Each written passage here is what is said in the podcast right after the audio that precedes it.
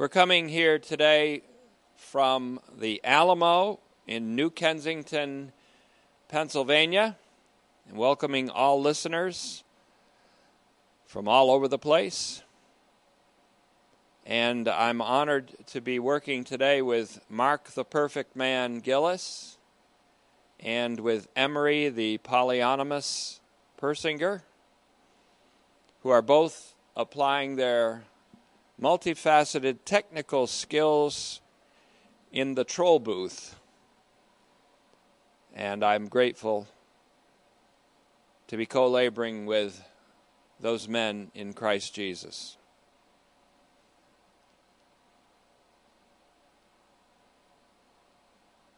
We're now in increment 113, and this is the fourth message that I'm entitling Yesun ton huion tu theu, Jesus, the Son of God. Hebrews 4:14 is our passage. And before we get to that, I want to quote a few verses. For you know the grace of our Lord Jesus Christ, although he was rich, for your sake he became poor so that by his poverty you might become rich.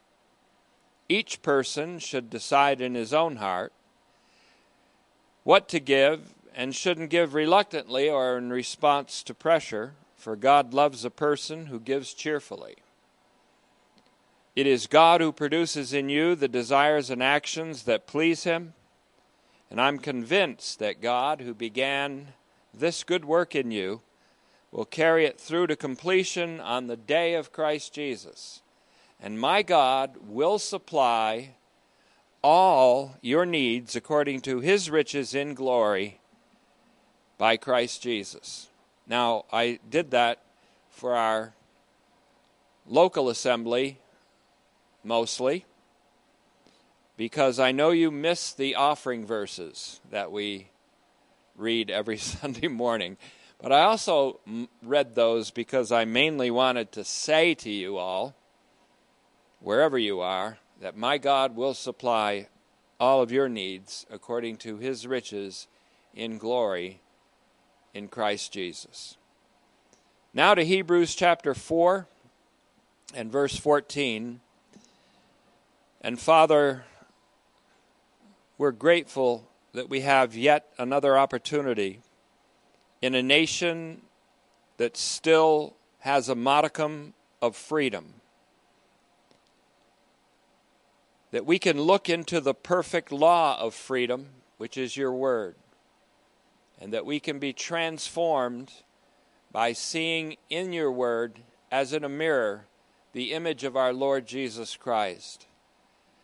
What an unspeakable privilege it is, Father, that we can be transformed little by little, step by step, into the image of your Son, and that we can bear that image in this life and even in this evil age as epistles written not with ink but by the Spirit of God, epistles that may be known and read by all men.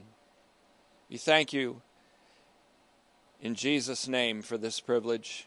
Amen. Hebrews 4:14 speaking of privilege, therefore, having a great archpriest who has passed through the heavens, Jesus the Son of God,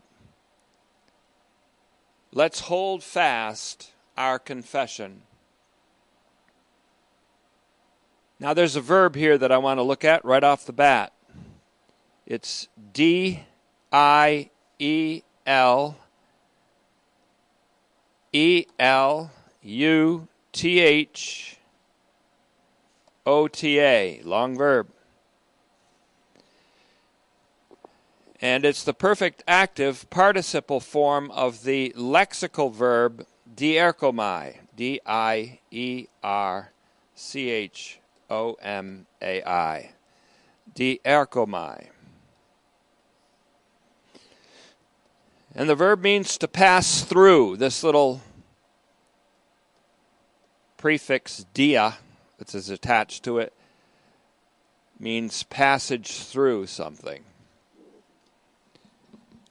The perfect active participial form of the lemma or the lexical verb dierchomai, along with the plural tus uranos, which means the heavens, plural, should be translated has passed through the heavens. Now, some translations say he passed into the heavens, but Jesus hasn't just passed into the heavens, he has passed through the heavens. The perfect tense specifies a completed action with ongoing results. The completed action is his passage through the heavens to the greatest extremity and the highest height of heaven. Take a diagram of the tabernacle and the outer tent, the holy place, and the holiest place of all, which some people relate to the first, second, and third heaven.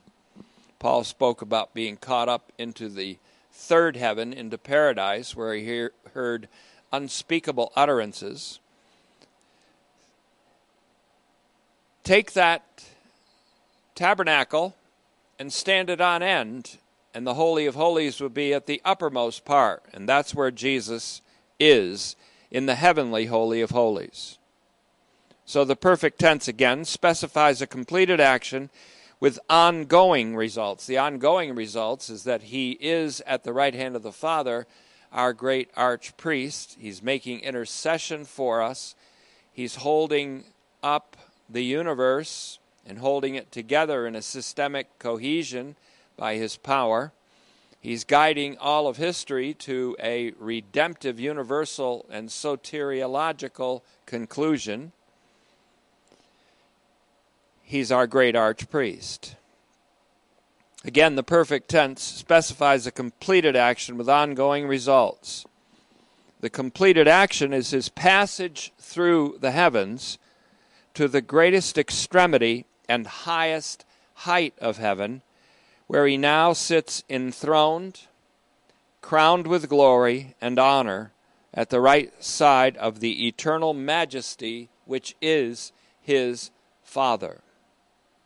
His journey through the heavens is analogous to the passage of the archpriest of the Levitical or the Aaronic order through the precincts of the earthly tabernacle in the desert or in the temple in Jerusalem, refurbished under King Herod.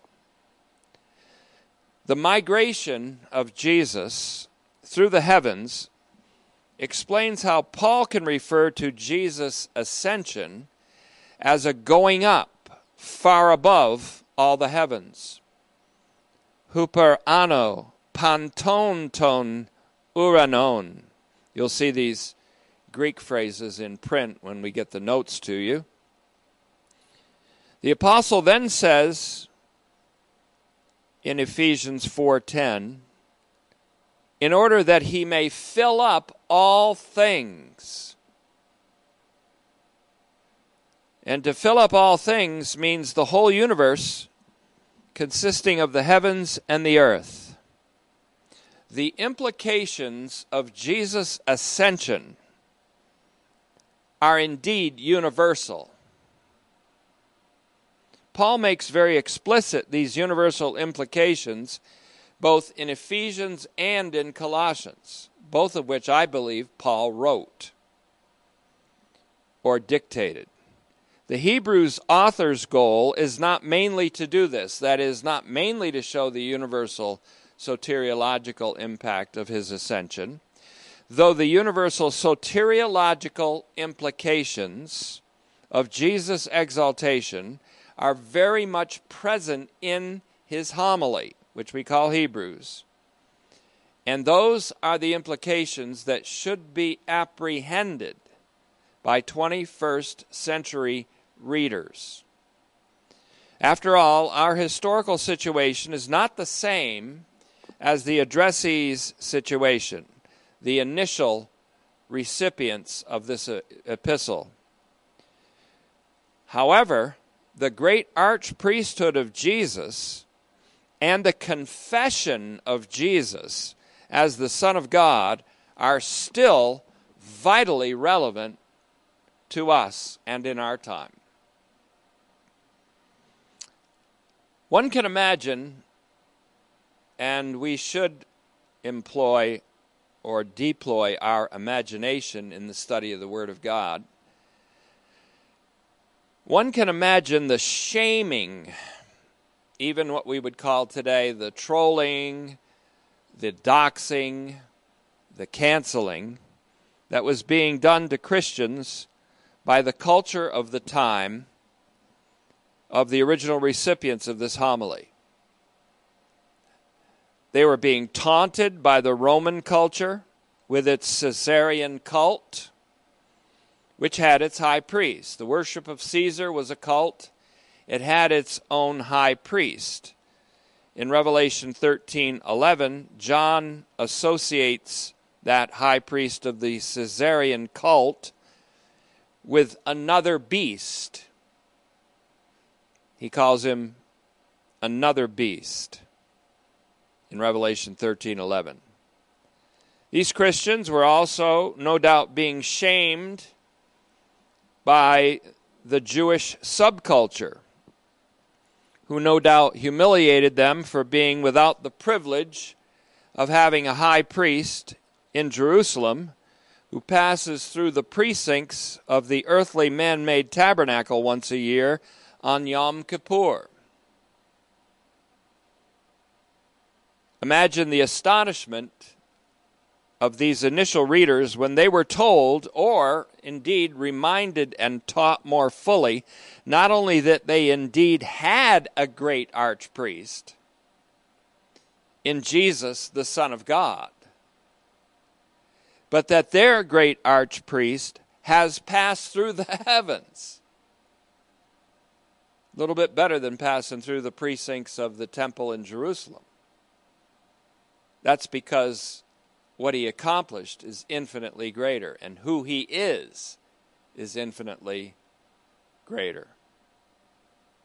Now, this must have provided a tremendous burst of incentive for them to hold fast their confession of Jesus as the Son of God, because at the time they were tempted to waver in holding that confession. That confession is a boast, according to another passage in Hebrews. It's basic reality, as another passage teaches, and we'll be noting that. And in Hebrews 10:23 they are to hold this confession without wavering and that means until the end, the end of their lives. Recently, our church, in our church, we lost a dear friend, Jim Eichner. And of him I can say, he held fast the confession until the end.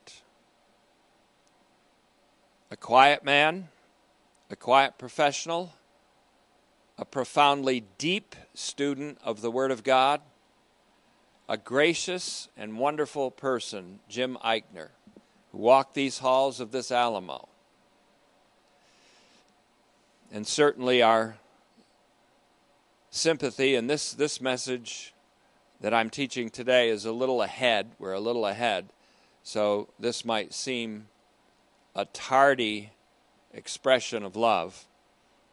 But our love and affection is certainly, along with our condolence, expressed to Dane, his wife, and to Pam, his daughter, who also are both avid students of the Word of God, and to the rest of the family. It's an amazing thing when one of us crosses into the heavens and makes the same trek as our great archpriest, after having finished the course here in this evil age, after having fought the good fight, and after having kept the faith as our quiet professional brother did so very well. So I salute you from the heart, Jim, and we'll see you soon.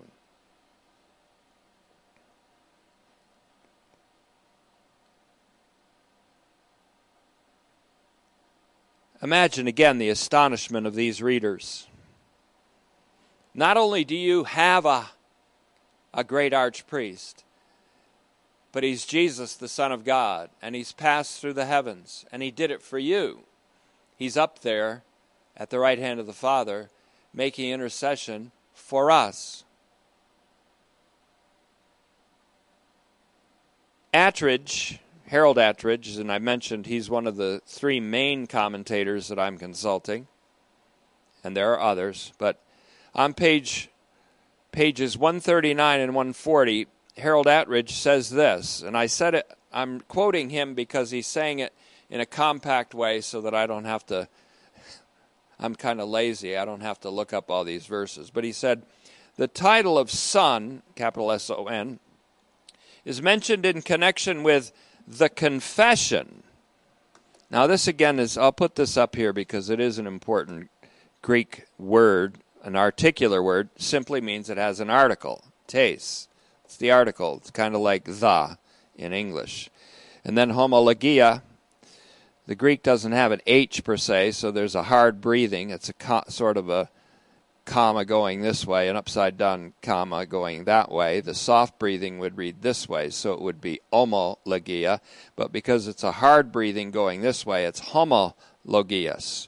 H O M O L O G I A S. Accent here. Tes homologias. That's the confession. The confession reduced down to its singular brevity is Jesus is the Son of God.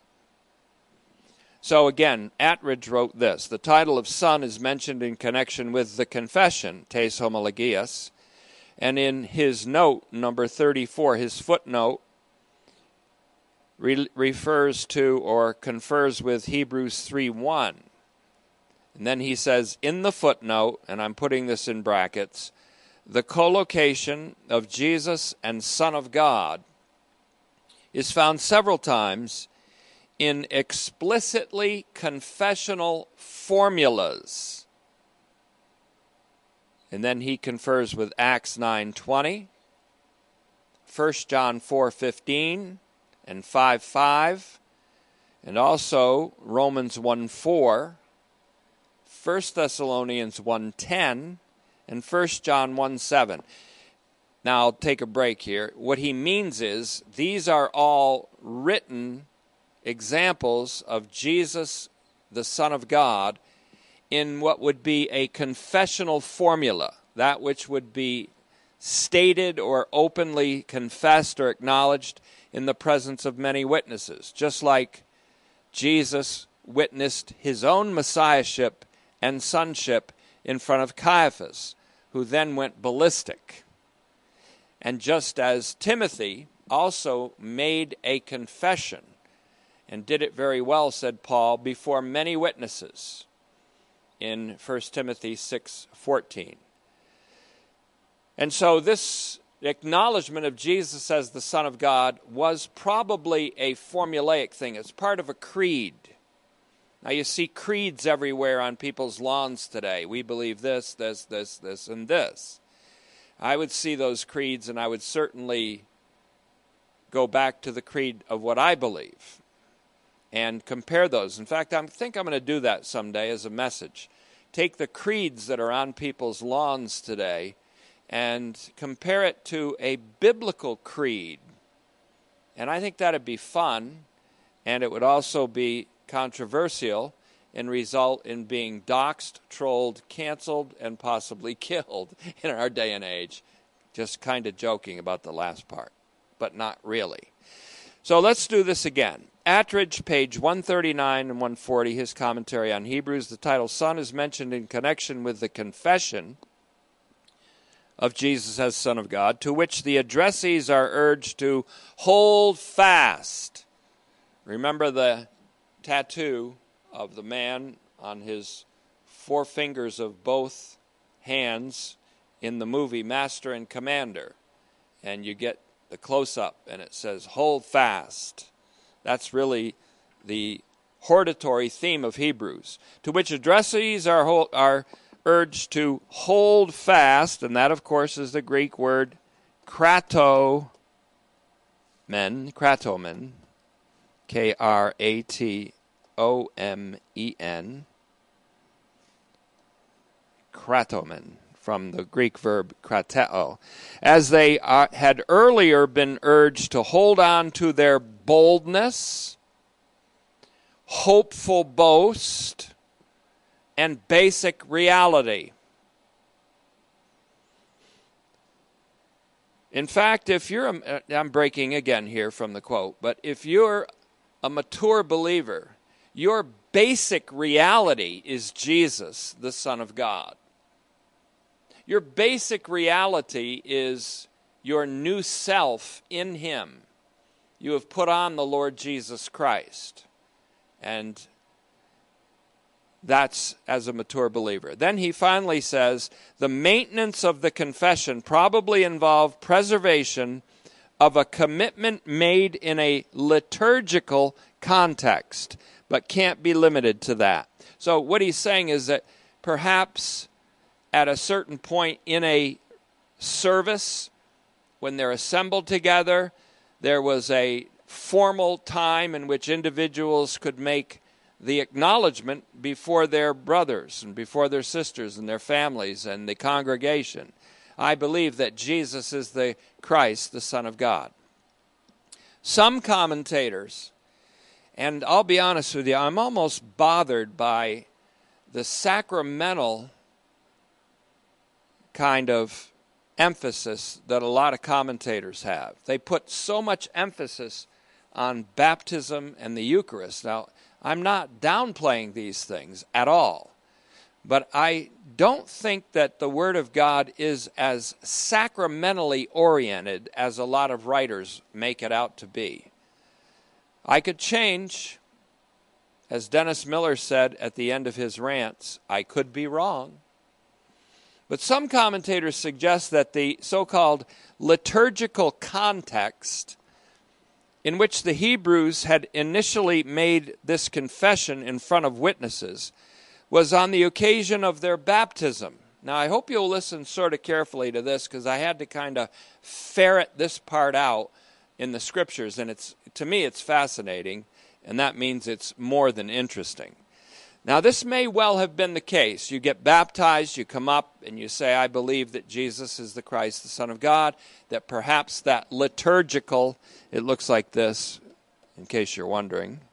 Liturgical, lots of churches have what they call the liturgy. There's nothing wrong with that at all. Liturgical setting here could well have been on the occasion of their water baptism. I'm not disputing that, not really. But this, if this had been the case, the PT doesn't really make it very clear that that was the case. He doesn't say, when you said Jesus is the Son of God at your baptism. The reference that they usually use in, is in Hebrews 10:22, and Hebrews 10:19 to 23 is kind of a cognate to our own passage in Hebrews 4:14 where the high priesthood is related to drawing near. But they usually use the phrase our bodies washed in pure water in Hebrews 10:22. And they say that that is an allusion to water baptism or that it might be. But I think it's probably an allusion not so much to the ritual of water baptism, but to the washing of priests before offering the burnt offering.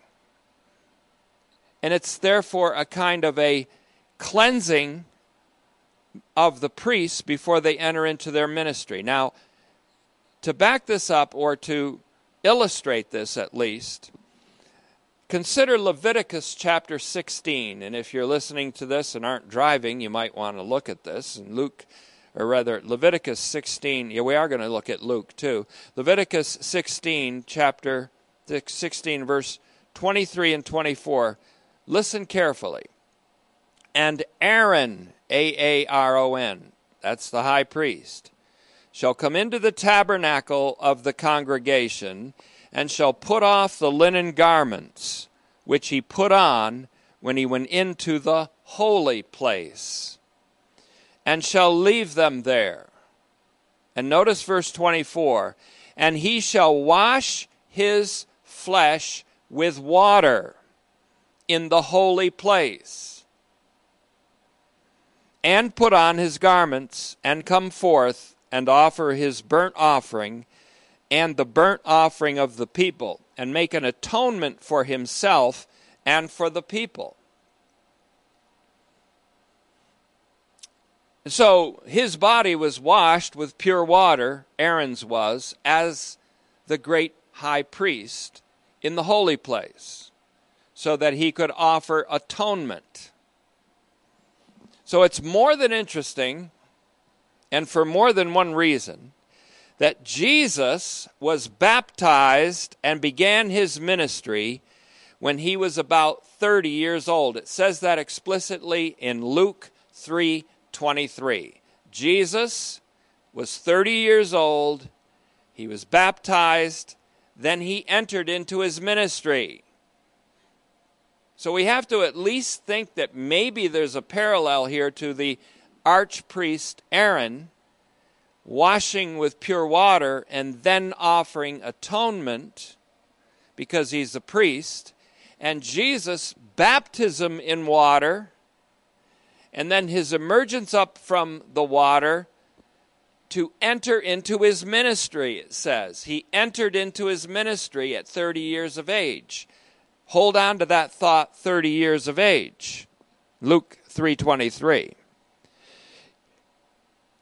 It is more than interesting that Jesus was 30 years of age when he entered into his ministry after his body was washed with water. Because, for example, Joseph, who is a type of Jesus, was 30 years old when he entered into the service of Pharaoh, and when he passed through, see if you're listening, see if you remember this word, dierchomai, pass through, same word for Jesus passing through the heavens. There's no dot over the iota in Greek, so I forgive me for that.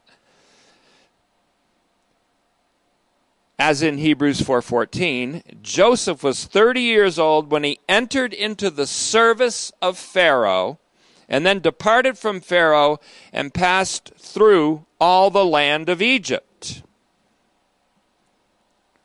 It is more than interesting that Jesus was 30 years old when he entered into his ministry after washing in water because David his ancestor, was 30 years old when he began to reign as king.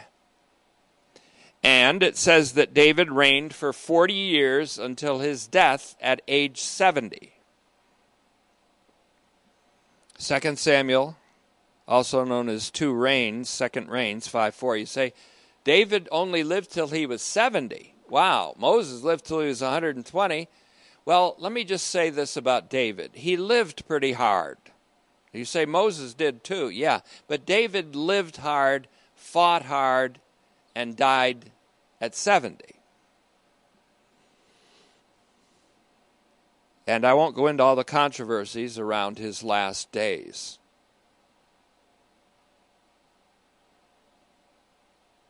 So in 2 Samuel 5 4, he was 30 years old. He reigned for 40 years.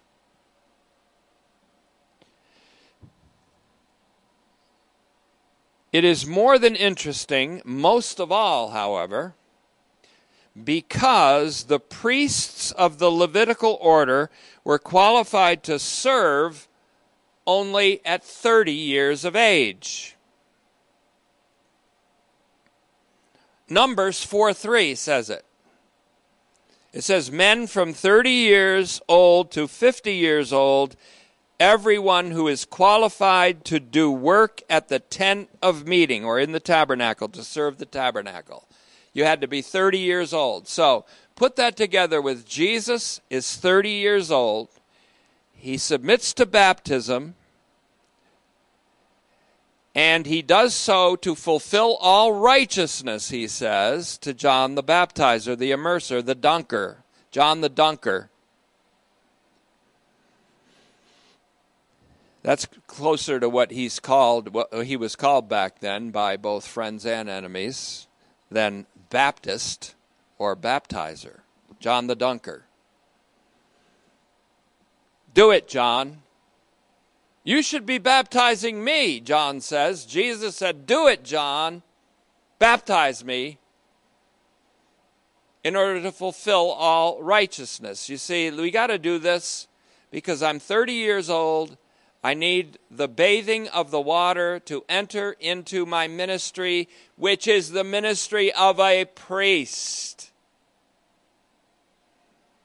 Not a priest after the order of Aaron, however, because Jesus wasn't of the tribe of Levi, but of the tribe of Judah, which is a royal tribe. Hint, hint at later things. Now, Jesus' ministry was evidently priestly that he entered, beginning when he was 30 years old and after his body was washed with water.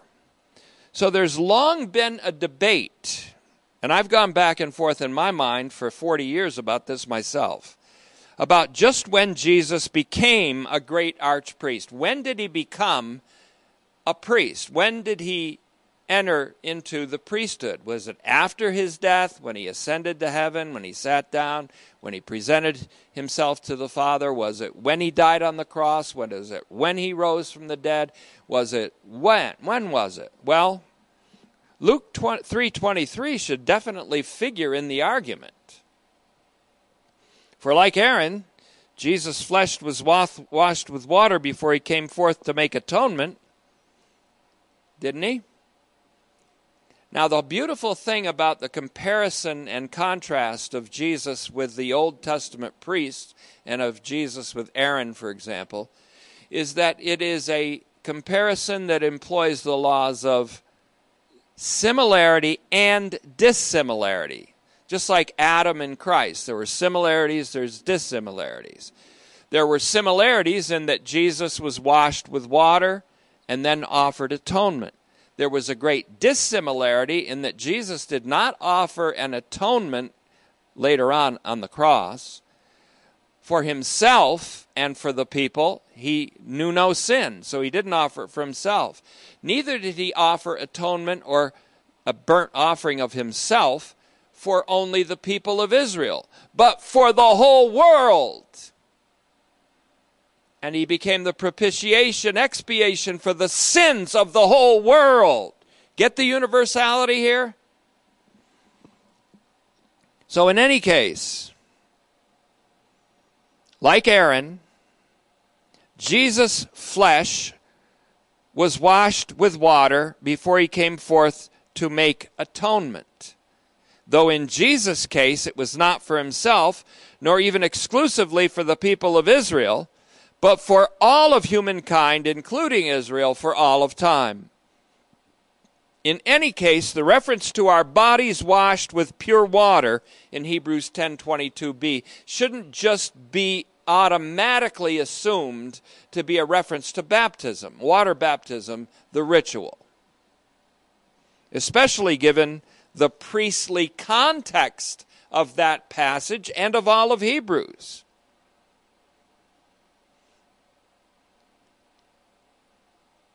And there's also a reference to our qualification, our qualification to be priests and to approach the throne of grace. So, do we need water baptism to be qualified to be priests? You can say that if you want to, but I think rather what's being spoken of here is that we are qualified to be priests having been washed and sanctified by the water of the word in Ephesians 5:26 that being the word of God in Hebrews 4:12 and 6:5 so that the washing of our bodies with pure water is merely a metaphorical analogy to our preparation and readiness and qualification to be priests and therefore to have the right and the privilege and even the duty to approach the throne of grace for ourselves and for others. So there really there's no honor greater than the honor of association with Jesus, God's son. There simply is no greater honor than that.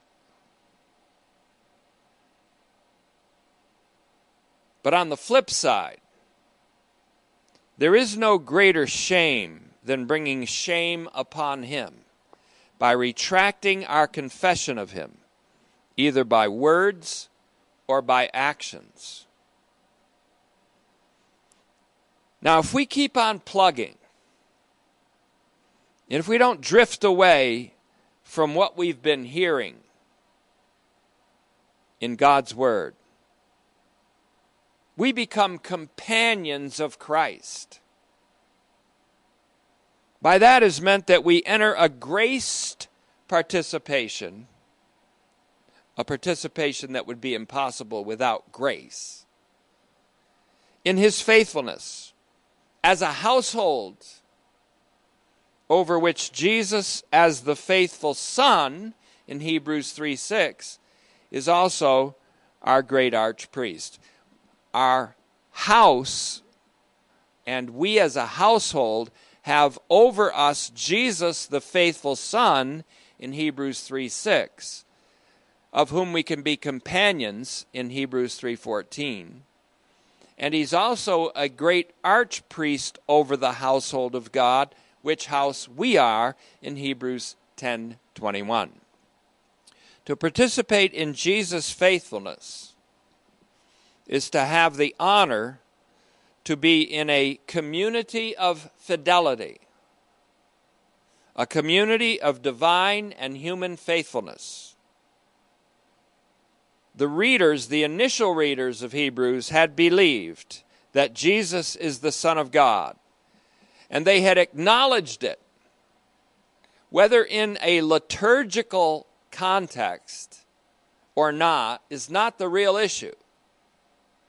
They had made that acknowledgement.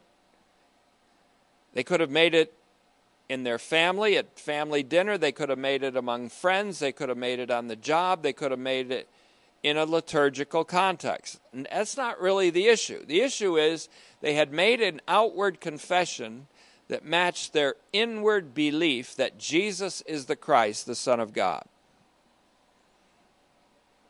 Now, to shift into another gear here. We came to Hebrews. I'm speaking to those who have been with me for several years now. And this is what colors our color commentary of Hebrews. We came to Hebrews via John's Gospel. I've said before, we came via Better Call Paul, we came through Romans, we came through Revelation. We also came through John's Gospel. I was surprised to find that we went through the whole study of the fourth G while here in the Alamo, being here now for 11 years. So we came to Hebrews via John's Gospel first. The whole purpose of the writing of the fourth Gospel by an author known as the disciple whom Jesus loved was stated in John 20 31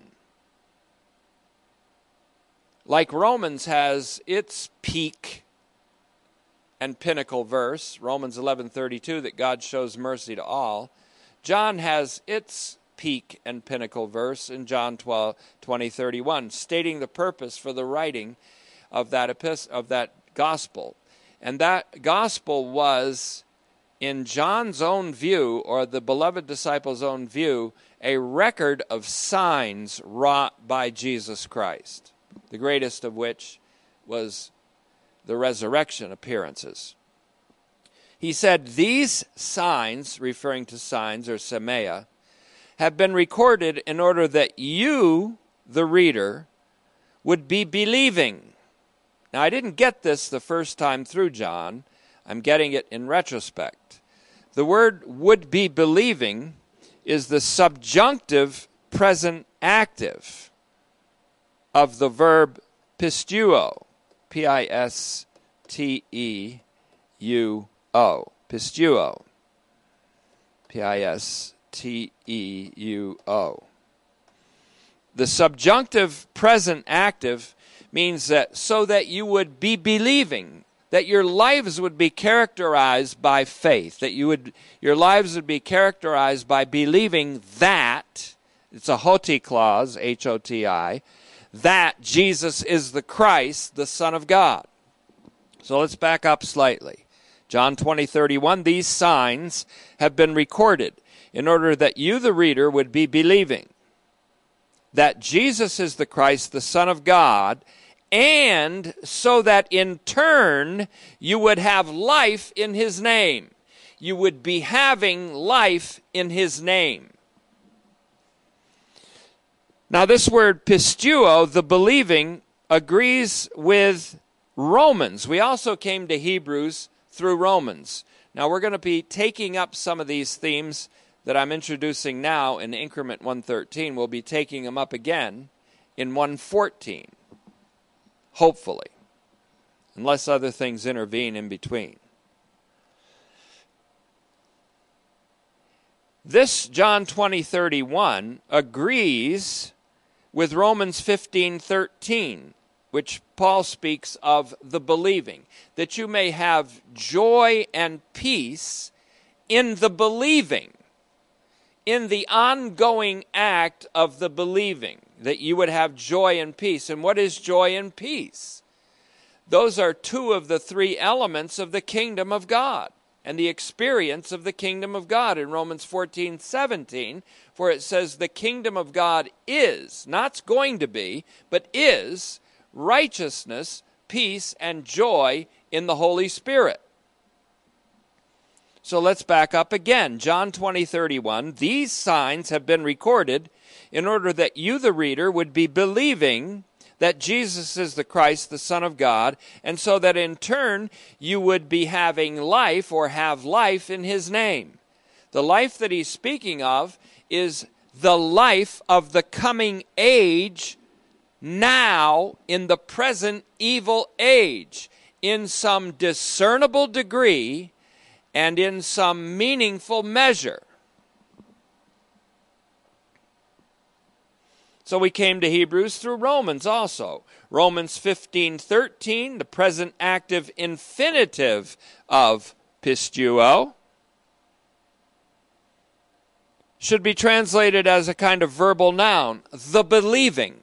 It is in the believing that you experience joy and peace.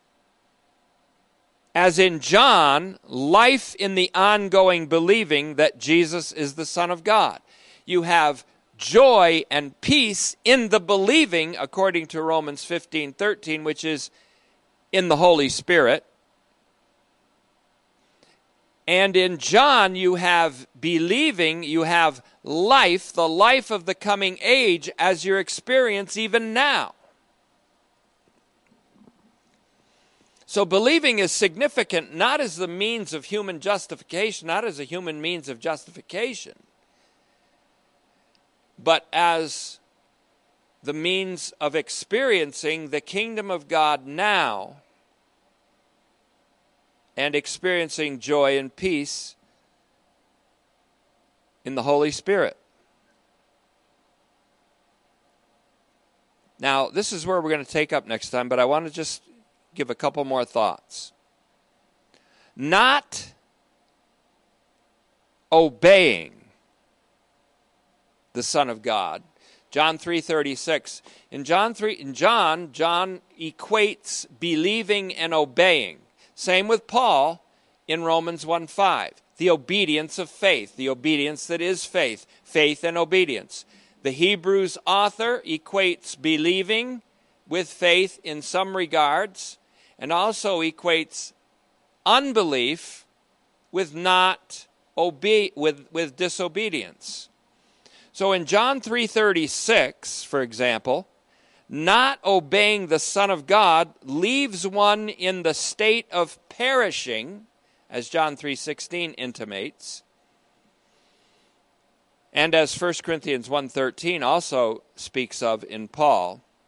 Or more specifically John 3:36 says that those who did not obey the Son, which means believe in him, remained in a condition where the wrath of God remained on that person. What does that mean? We'll explore that next time. Both of these expressions indicate that such a person is stuck in the world.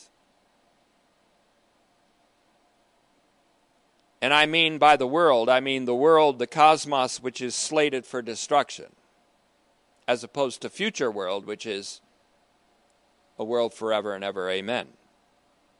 Another way of saying that they remain under the wrath of God is that they remain sons of disobedience. Sons of disobedience. Ephesians 2 2. And children of wrath. Ephesians 2 3. Under the influence of the prince ruler of airborne unclean spirits. Ephesians 2 2. Still another way to describe the condition of remaining under the wrath of God is to say that those who disobey the Son, John 3:36, and listen carefully to this because we're going to take up on the next increment with this.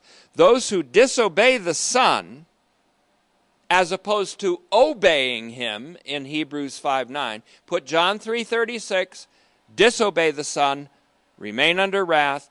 Put Hebrews 5 9, obey the Son, and have soteria, or the salvation that's universal, personally now. Once again, still another way to describe the condition of remaining under the wrath of God is to say that those who disobey the Son John 3:36, as opposed to obeying him, are still slated for the destruction of their false selves. Now, here's the controversial point, and we're going to take up and explain a little bit next time as we continue along this line in increment 114. Neither John also known as the beloved disciple, not the apostle John, John Zebedee. He's not John Zebedee, in my view and in my opinion. He is the beloved disciple, not one of the twelve, but someone closer even than the twelve to Jesus. Neither the beloved disciple, John, in his gospel, nor Paul, in all of his epistles, ever spoke of a place called hell. Both of them spoke of perishing. John 3:16, 1 Corinthians 1:18 for example. And both spoke of the wrath of God. But neither man spoke of perishing or of wrath in terms of a hell of eternal or everlasting conscious torment. Now, here I've kind of come to a place of agreement with my brother in grace, brother in law, but brother in grace, Phil Henry, who's teaching on this subject and doing a wonderful job in his new Say What series. So I recommend that too. But nowhere and he's dealing with this in a much more thorough way than I am today. Both of these men, John and Paul, spoke of perishing. They both spoke of the wrath of God, but neither man ever spoke of perishing or the wrath of God in terms of a hell of eternal or everlasting torment. I know what you're thinking if you're a hellist or if you want to brag that you're a hell guy. I know what you're thinking. You're thinking of Second Thessalonians 1 8 and 9, aren't you? Well, we're going to take that up as we continue. And believe it or not, we are continuing under an exegesis of Hebrews 4:14 as we do this. Because again, our commentary is different and distinct from all others because we came to Hebrews via John and via Paul. So we thank you, Father, for this opportunity to look into the variegated wisdom that we find in the Scriptures. It's extraordinary as we apply our imagination and our faith and our concentration to your word. The results are magnificent, the results are lasting, the results are highly recommended. So we thank you, Father, for this privilege, and may you teach beyond what a pastor can teach. May your Holy Spirit of grace teach these things to us in a way that makes us magnificent epistles of Christ, written not with ink, but by the Spirit of the living God, to be known and read by all men. We ask it, and all women too. We ask it in Jesus' name. Amen.